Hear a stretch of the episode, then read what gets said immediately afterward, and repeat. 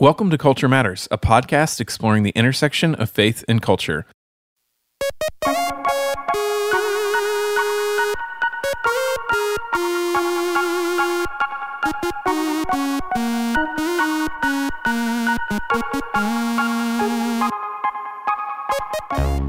I'm Adam Hawkins, and today I'm joined by my co host, Taryn Mays, and special guest, Jerica Olson. I feel like saying yay right here. Yeah.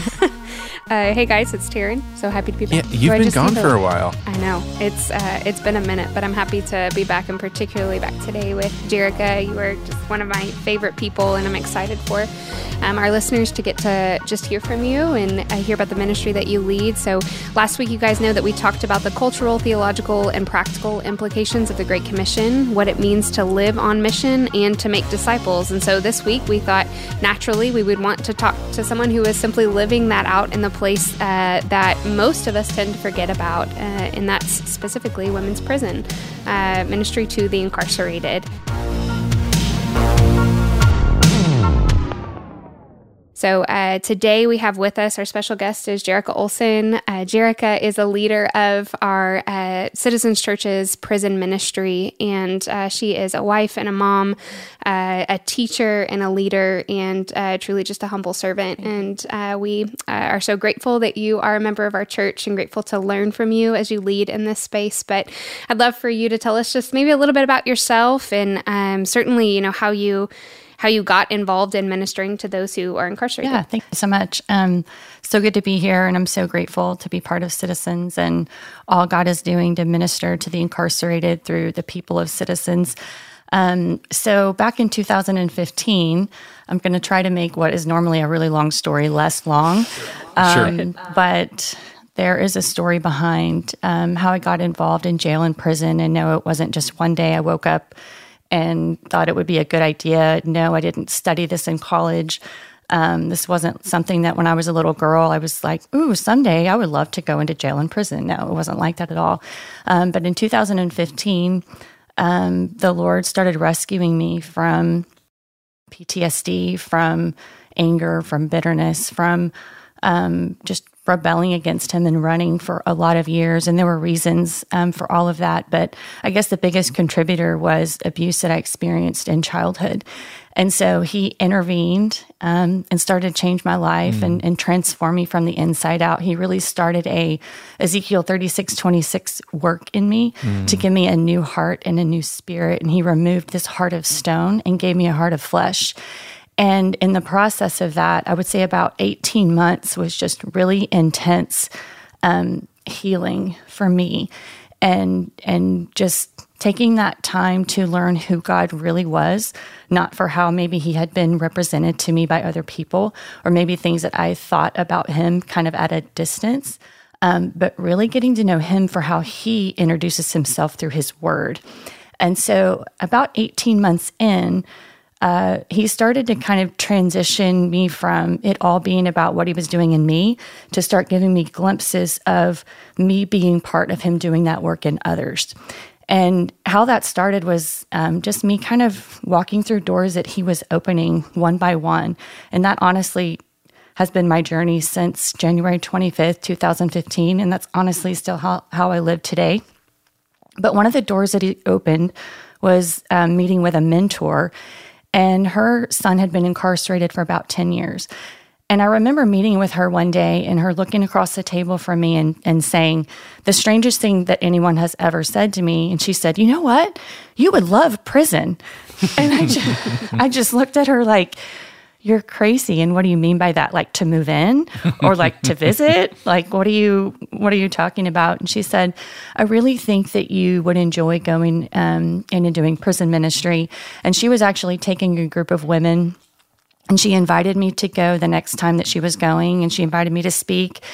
And, you know, a lot of people had warned me about prison and saying, you know, it, it could be intimidating, but you'll be fine. And it was like, you know, everyone was trying to prepare me like it was going to be this this difficult thing, um, and like I would be shocked or scared or whatever when I got in.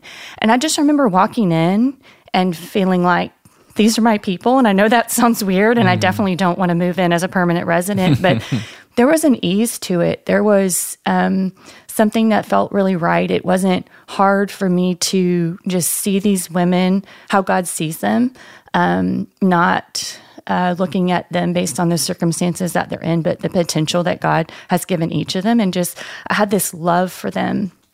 And I didn't really know what was happening in that moment. All I knew was my mentor was right. I did love it there and I knew that I would probably go back. In order to do that, uh, I, I, had to go to a training that was done by Prison Fellowship, and at that training, they gave a statistic about women who are incarcerated.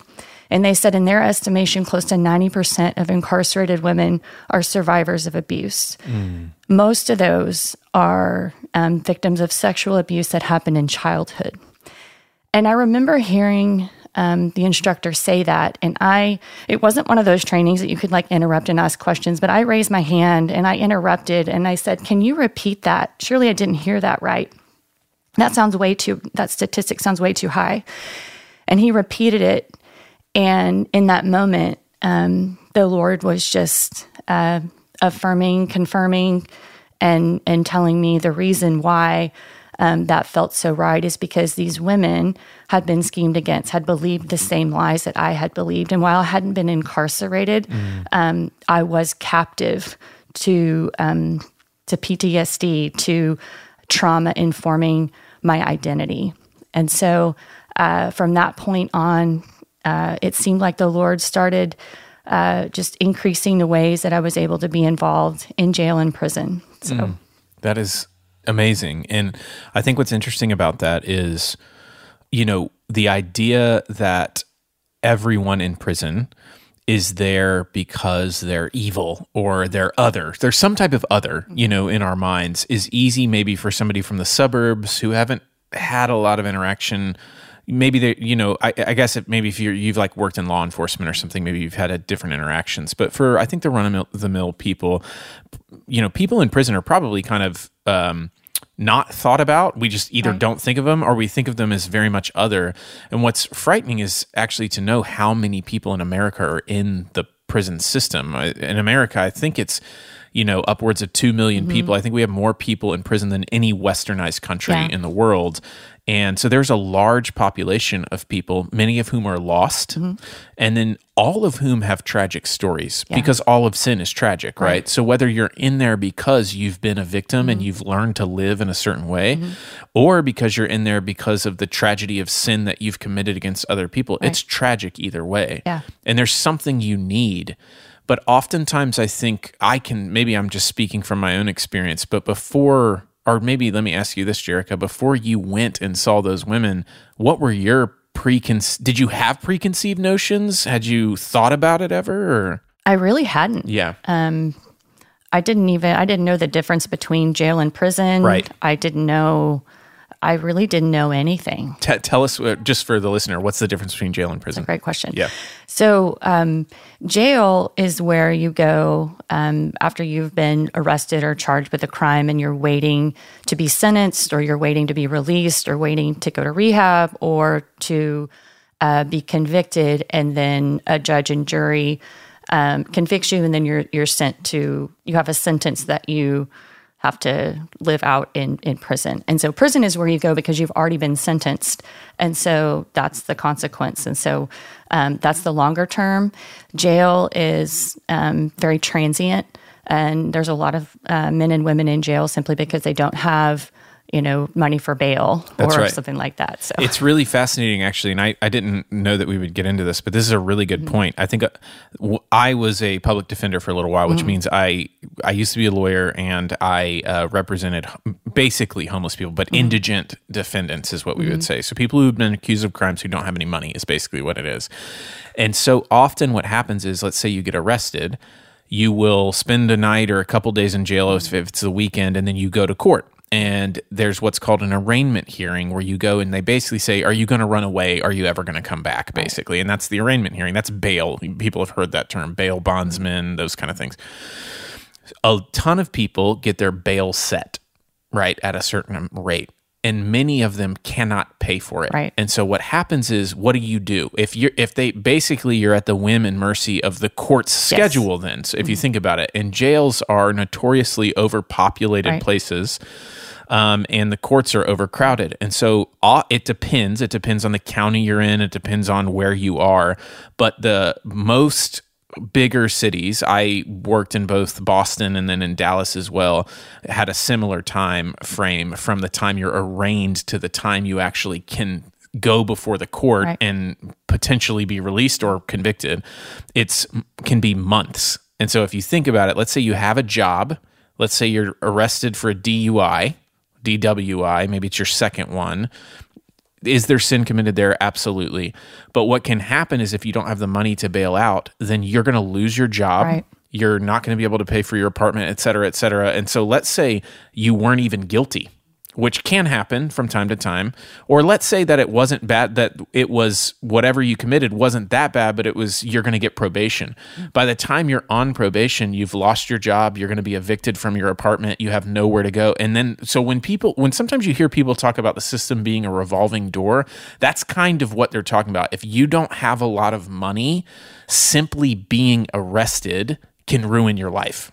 It's very expensive to be poor. Absolutely. Yeah. Jerica, can you tell us to the point that is one common thread and theme? Can you tell us maybe some other common threads or themes that you have heard from uh, those who have been incarcerated, whether that's jail or prison? I'm sure those might look a little bit different, but Yeah. Um, and, you know, before I share some of this, it is, I I just, I have, you know, faces that come to my mind.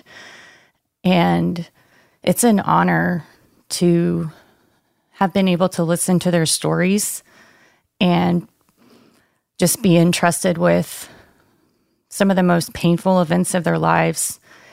And so, thank you for talking about this. I'm looking forward to being able to go and share with them that I was able to speak some of these things because they would want that. And um, so, being able to kind of speak on behalf of them is a really high honor. They are some of the strongest and most resilient people that I've ever met. And I always say if life is a university, jail and prison is my favorite classroom. Mm. And these women are my favorite teachers. They're they don't always know it, but I tell them they're wise beyond their years because of their life experience. And for those of them that know the Lord, you take their life experience and then the Lord providing providing meaning and significance. And it's a really beautiful and powerful thing.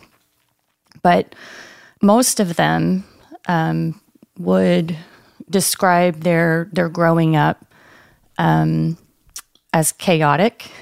Uh, and and when they say dysfunctional, they kind of smirk like there's not a stronger term to be used, but that they would say chaotic, dysfunctional upbringings. Now, I'm I'm generally speaking here. Um, it's not the case every time, but I can count on one hand the number of women that wouldn't have a story like this. On one hand, the number of women that would say, I grew up in a wonderful home with a mom and a dad who were safe and loving. I just don't ever hear that. Um, so most of them have stories of some type of abandonment by one or both parents.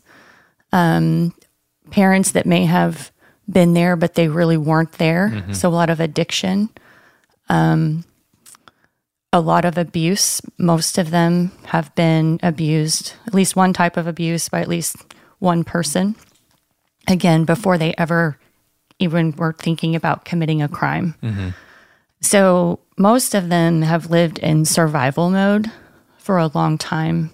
Of course, a lot of shame, a lot of anger, but I would say um, those are kind of some of the the patterns and just the common things. And I and I I learned that early on, um, and and really I should be used to it by now, but I'm not.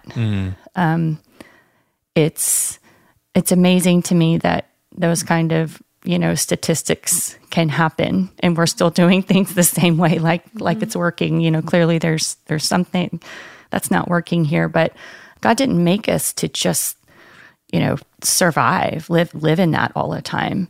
He came to to give us life and and to give us life to the full. And I know that there will be pain and suffering and brokenness, but um, when you live in that constant state of just survival and shame and hopelessness and despair, I mean, at some point, um, there's some kind of temptation, at least, to escape or to numb. And so there's substance abuse, um, there's a lot of addiction, um, a lot of them in uh, abusive relationships with with uh, friends or or spouses or or boyfriends. Um, so those are those are some of the common threads.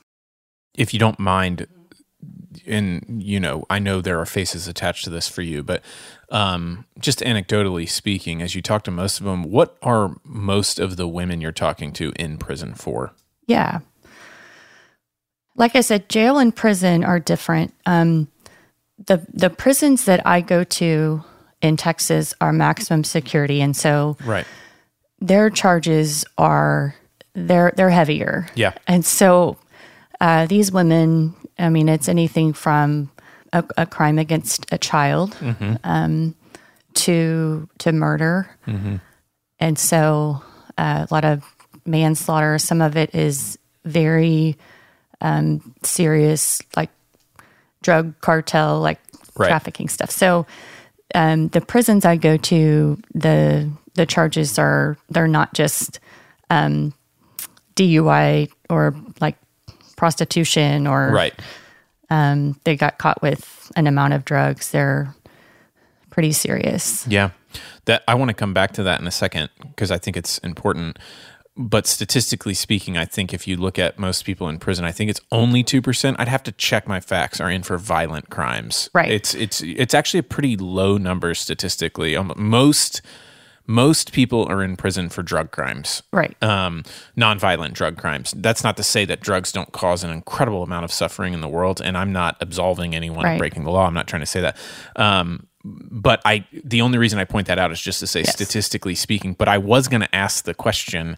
Um, you know, he, here's what's true. I think there's a way that we can talk about. Um, I'm hearing the argument in my head, and I know mm-hmm. this because mm-hmm. working as a public defender, it's like, hey, there are a lot of people who have grown up with abuse in their lives. Mm-hmm. There are a lot of people who have grown up abandoned and afflicted, and they did not make the choice. Uh, you can hear it in your head. They did not make the choice to commit crimes or do those kind of things, and these other people did. So, why are you trying to make me feel bad for them or or maybe it's not even as big as that but it's just to say you know let's take the other tack which is to say there are people in prison who have done really horrible things and that's true and especially as we talk about prison and that is true and i i worked in the felony division and i can tell you like all somebody has to say is i watch all I all you have to do is watch the news or listen to the Me Too movement that's happened. It's like there are people who have abused people, mm-hmm. who have killed people, who have treated other people like they are not image bearers of God. How do you what do you how do you sit across from a ma- in a maximum security where you are meeting mm-hmm. violent offenders and mm-hmm. people who've been accused and convicted of serious crimes mm-hmm. against other human beings?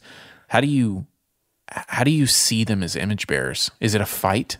Yeah, you know, I'm always reminded of this, and I think it's honestly God just gives us gives us a grace, you know, sometimes, um, and then I think partly it's what He's done in my own life and what I'm very aware that um, things could have turned out very differently for me if not for just a, a few environmental factors and variables, you know, in my life. I'm I'm aware that that could easily be me, um, and I'm also um, a victim of of a crime, Right. And so I understand that, but you know, Paul tells us in Ephesians that we don't wrestle against flesh and blood, but against the rulers, authorities, against cosmic forces of this present darkness, against the spiritual forces of evil in the heavenly places. So, you know, when I think of that word enemy, for a lot of us, maybe a person comes to mind. And if a person comes to mind, that's the wrong enemy. Um, we do have a real enemy, but it's not a person. People are just a means by which the enemy can send his schemes, you know, into our lives. And so that was very helpful for me.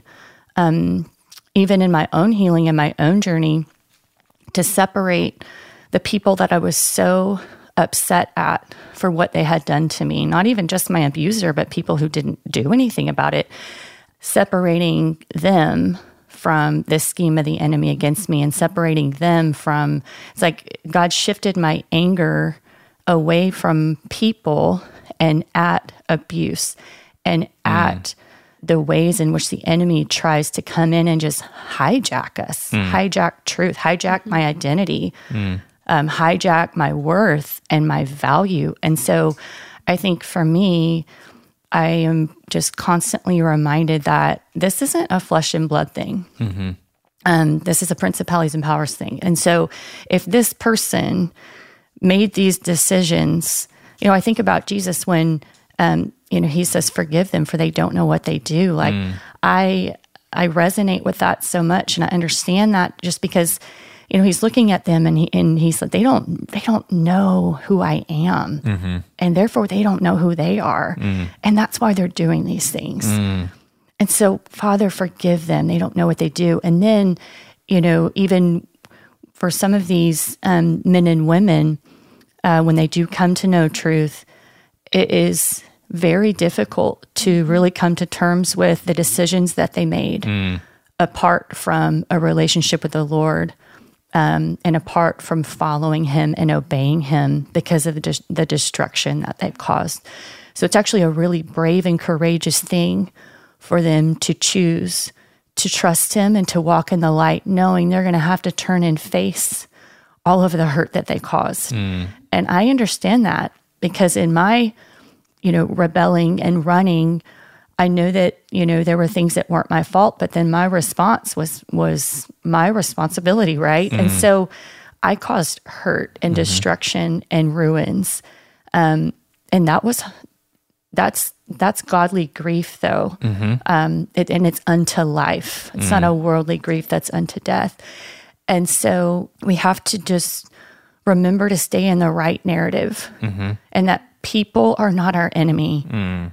And if there are decisions that they made that have caused hurt and pain and destruction that that choice for them probably didn't start the day before mm-hmm. and I love a word that our pastor uses. He says there are just complexities. Mm-hmm.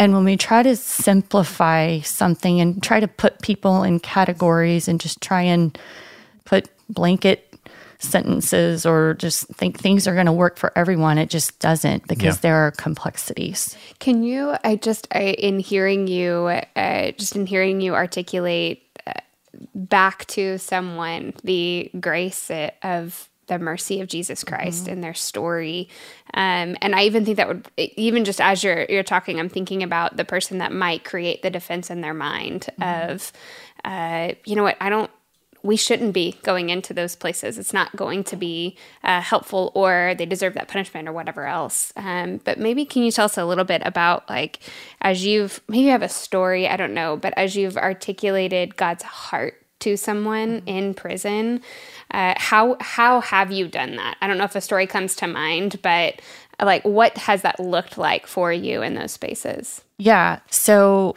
it's it's been really neat. I I go back to Isaiah 61 a lot because it describes um, in the first part of Isaiah 61 everything that Jesus was going to be anointed to come and do. And he started to do those things in me, you know, sight to the blind, heal the brokenhearted, um, set the captive free, like all of those things. I have personal experience and testimonies of what that looked like and why I needed it.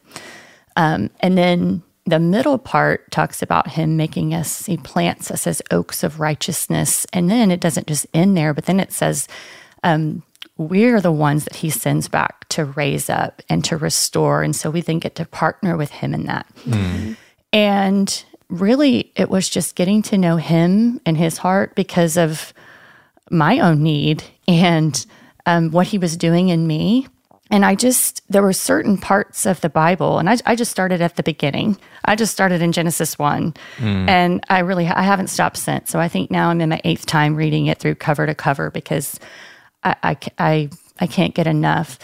Um, but there were things that I had never heard a sermon about, I had never read a book about there were there were parts of the Bible where God was revealing his heart in ways that I needed.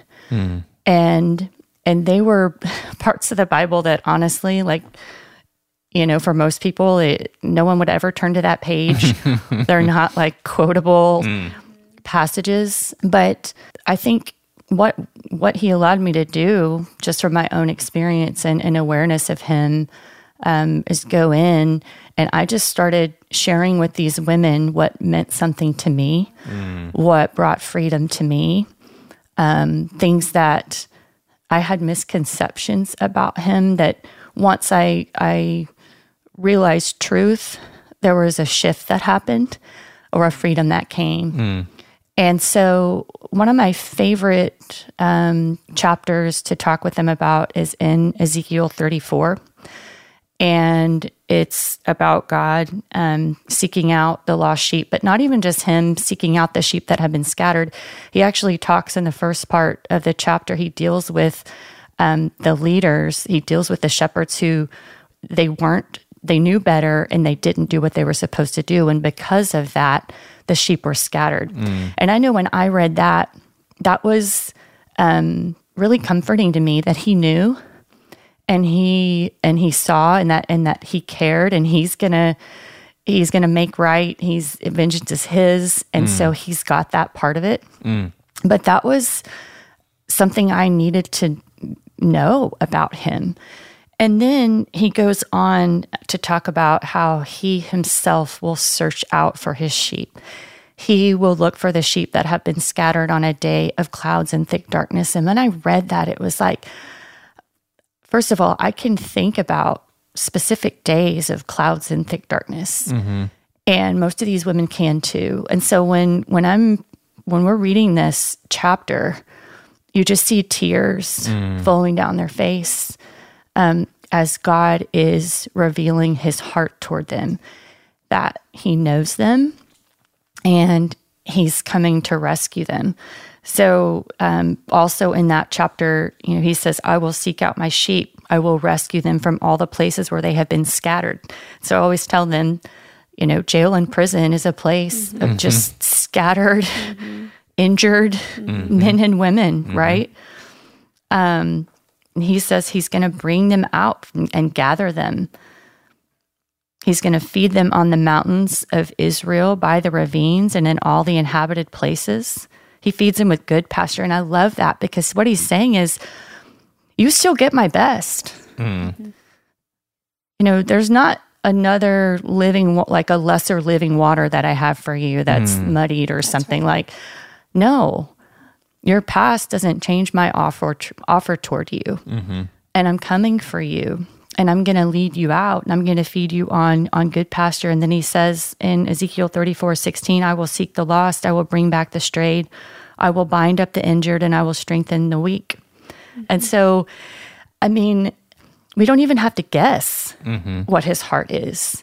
It's good. It's just I read I read that and it's just him it's his words. Mm-hmm. Yeah. And and for people who have been scattered or are scattered that means something. And that changes things. Mm-hmm. Yeah. Well, I think it's so beautiful too, even just as you're like you initially as you're even drawing out the recreative work of God, that it's like it goes back to Genesis. That it's like it's the Lord doing the searching and uh, the rescuing, and then it's not just that it stays there, but it's that invitation into a life of flourishing, right? To be planted by streams of water, to send out your roots, to be growing and flourishing. This life that God um, invites the believer into and enables the believer to have, and that is theirs to be extended. Just God's The- heart on display. The only I didn't mean to interrupt. Sorry, great. no, no, no. I think it's so beautiful, and as you're mm-hmm. talking, I'm thinking the only way I don't. I think we can subconsciously do this, but the only way in that story, you talked about getting the story right. We have to understand who we are in the story. That's right. and who we were if we are Christians in the story is we were enemies of God. Mm-hmm.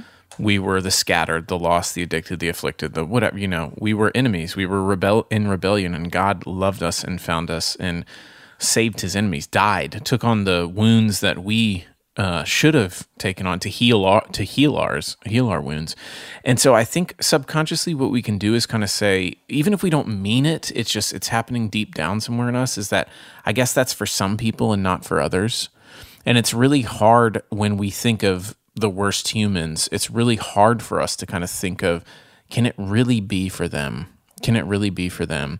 And what's true is if we see ourselves rightly in the story, we were to an infinitely holy God. That's who we were. And so we get to offer that to others. I the way I always used to think about it standing in those places was when I was at my worst and needed help and um, when I was an enemy of God, I God stood in my court, mm-hmm. stood with me, and said, "Hey, you don't have to go through this alone." And Jericho, what you're doing is you're mm-hmm. doing the same thing. You're showing up and being the love of Christ to say, "Hey, you don't have to go through this alone."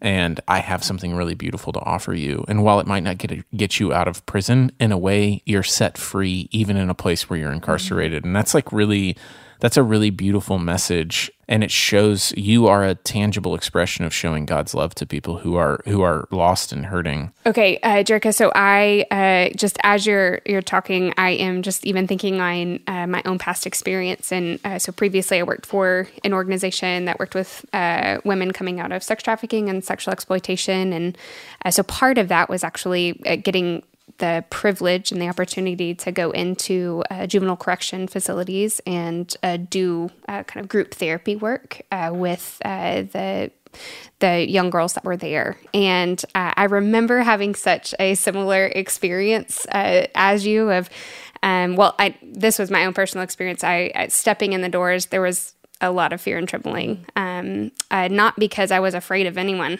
It was I was afraid I was going to do something wrong, mm. and I was afraid I was going to offend, or I was afraid I would come off wrong, or come off as privileged, or whatever it was. And I simply just didn't want to. I wanted to be the hands and feet of mm-hmm. Jesus, and I just remember sitting down and God just dismantling all of that and I, I just felt like, oh, same of my same, you know, yeah, like yeah, we're, yeah. we're getting to do this thing right. together. And so I don't, uh, Nick, can you talk to us a little bit about your first time stepping into uh, jail or stepping into prison, whichever one comes to mind first, and what that experience was like for you, and maybe even maybe even your steps to get there, because uh, I think our listeners would be really interested to know that. Yeah, um, I mean, so it's different. Um, and, you know, everything from what you're allowed to wear, take in, it's just, you think about things that maybe you've never thought of um, going in. But I will say, when you're going in, like Prison Fellowship is a great organization to um, to look up and get connected with, at least starting out, because they've been doing it a long time. So if you are with a group or or with someone who's been doing it a lot, then that will really kind of comfort you and give you an ease that um, you're you're going in under someone who does this all the time. And and I did have the the privilege of that. Um, I just I, I I was really teachable and coachable, and I just learned and kind of took the position of um, a learner from the people I went in with um, to also the incarcerated women. But yeah, it's a it's an eerie feeling mm-hmm. because there are bars closing behind you you know every 10 feet until you get you know wherever mm-hmm. you're wherever you're headed and um, each facility facility does it a little bit different but you know you're escorted by an officer or a guard and you are like in jail i'm not talking to them uh, like through glass and over right, a phone right. yeah, like yeah. in the movies yeah um and then like a multi-purpose room with 10 or 20 women mm-hmm. and we're just there and you know a lot of times i i think it has the feel of like a a table group bible study type thing mm-hmm. except it's in jail or it's in prison, but it's it's different. But I don't know. It's the Lord is is there, and and there's just something about that. I've never had any fear. There's never been anything that's ever no incident that has ever happened while I was there, and they're not violent. Yeah, they're so glad that someone came to them, and honestly a lot of times I don't even think I would have to say any words. It's a lot a ministry of presence.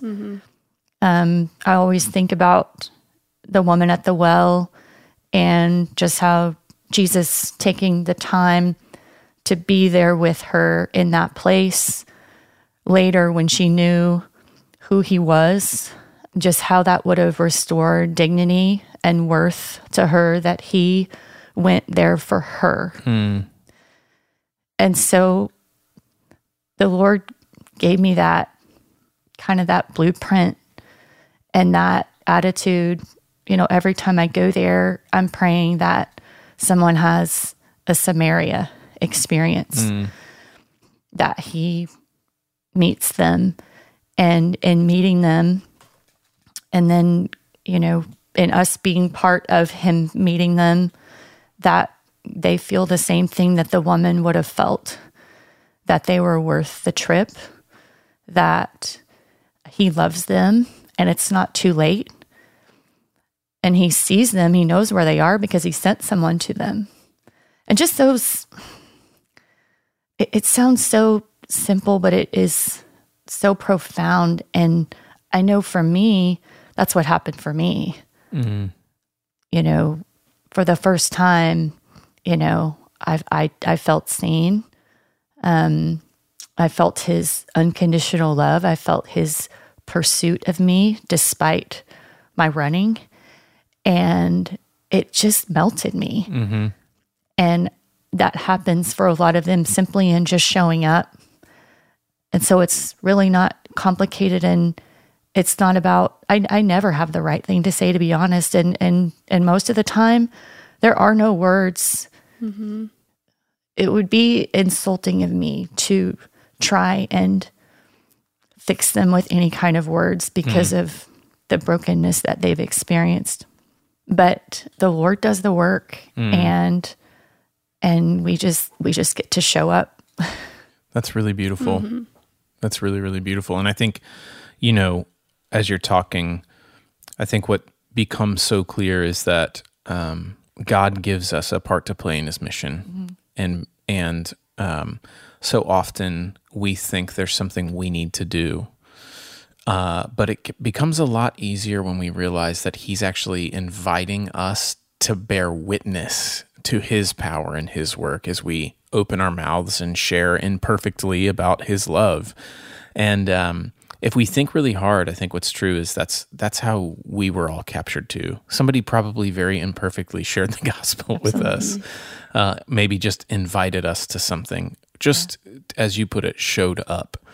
Uh, in in that we meet the living Christ and it changes us forever. And so, Jericho, I'm so thankful that you're doing that. I'm so thankful that you are uh, leading our people into that uh, here at Citizens, um, and that there uh, are a lot of women in a lot of prisons in Texas who know the Lord or know more about the Lord because of that work. And so, um, if you're interested in uh, being involved in prison ministry, uh, prison fellowship, right, is Yes. a place that you should go and look up. Uh, and and then there are other churches who are doing this work, and so there are places you can partner. Thank you for listening to Culture Matters. This episode was recorded and produced by Chelsea Conway and edited by Brad Weigel. One of the best ways you can help others find our show is to leave us a review, so please take a minute to rate us. We'd love to hear from you. Another good way to interact with us is by following us on Instagram and by supporting our patron page at patron.podbean.com slash culture matters. See you next time.